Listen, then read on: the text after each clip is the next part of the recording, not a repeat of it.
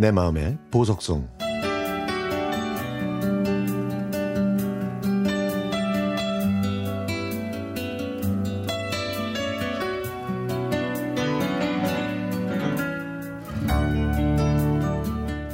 대학교 영어 회화 시간 때 다른 사람과 짝을 이루어서 영어로 자기를 소개하는 수업을 했는데요. 그때 어떤 잘생긴 남자가 저한테 짝이 되자고 하더라고요. 그래서 저는 그 사람과 파트너가 돼서 영어로 자기를 소개하게 됐습니다. 나이와 고향, 가족 관계, 취미, 꿈에 대한 대화를 영어로 했죠. 이 수업을 통해서 그가 이제 막 복학한 영문과 선배고 거제도가 고향이라는 걸 알게 됐습니다.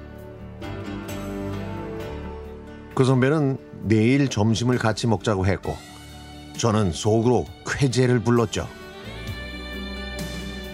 다음날 그 선배와 함께 점심을 먹고 함께 커피를 마시는 모습을 본 친구들은 선배가 1학년 때부터 킹카였다면서 저를 무척 부러워했습니다. 선배는 저한테 아침에도 같이 공부하자면서 도서관 자리도 잡아주었고 점심 때는 선배가 지내는 자취방에서 라면도 끓여줬습니다. 그렇게 저희는 연인이 되어갔고 사랑은 점점 더 깊어갔죠. 졸업이 다가오자 선배는 공사 시험을 위해 절에 들어가 공부를 해야 하니까 잠시만 떨어져 있자고 했습니다. 저는 공부는 도서관에서 하면 되는데 왜 절까지 들어가려고 하는지 이해할 수가 없었지만 선배를 막을 수는 없었습니다.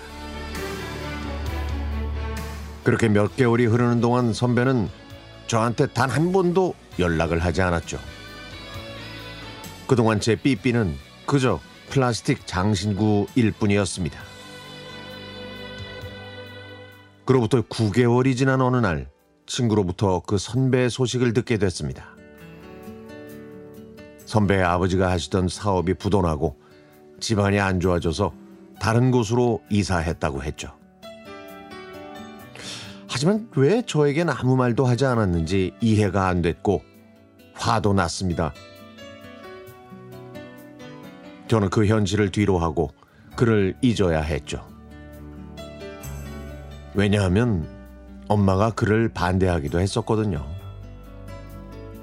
부모님은 대기업에 다니는 남자들과 만남을 주선했지만 그 누구도 제 마음속에 들어오지 않았습니다. 그로부터 6년 후 저는 회사에서 만난 남자와 결혼해서 홍콩으로 신혼여행을 떠났습니다. 홍콩으로 가는 비행기 안에서 제 캐리어를 들어 올리는데 낯익은 누군가가 제 옆에 서 있었죠. 그 선배였습니다. 그는 외국 항공사의 스튜어드가 되고, 되어 있었죠. 저는 몸을 움직일 수도 말을 할 수도 없었지만 심장은 터질 것 같았습니다. 그를 완전히 잊었다고 생각했는데 제 심장은 아직도 그를 기억하고 있었던 겁니다. 그렇게 사랑했던 사람이 지금 제 앞에 있는데 한마디도 못하고 남처럼 앉아 있어야 하는 현실을 받아들이기 힘들었는지 저도 모르게 눈물이 났습니다. 남편은 저에게 어디 아프냐며 걱정을 했지만 저는 하품 때문에 그런다고 얼버무렸죠.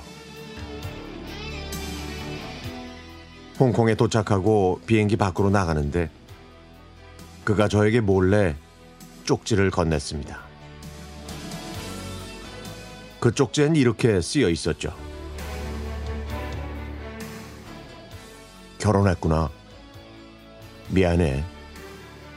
내가 떳떳하지 못하니까 너를 잡을 수가 없었어. 정말 미안해. 그게 저희의 마지막이었고 저는 그를 이해해야만 했습니다. 그렇지 않으면 그를 끝까지 사랑하지 않은 제가 더 원망스러워질 것 같았으니까요. 미안해. 내 사랑.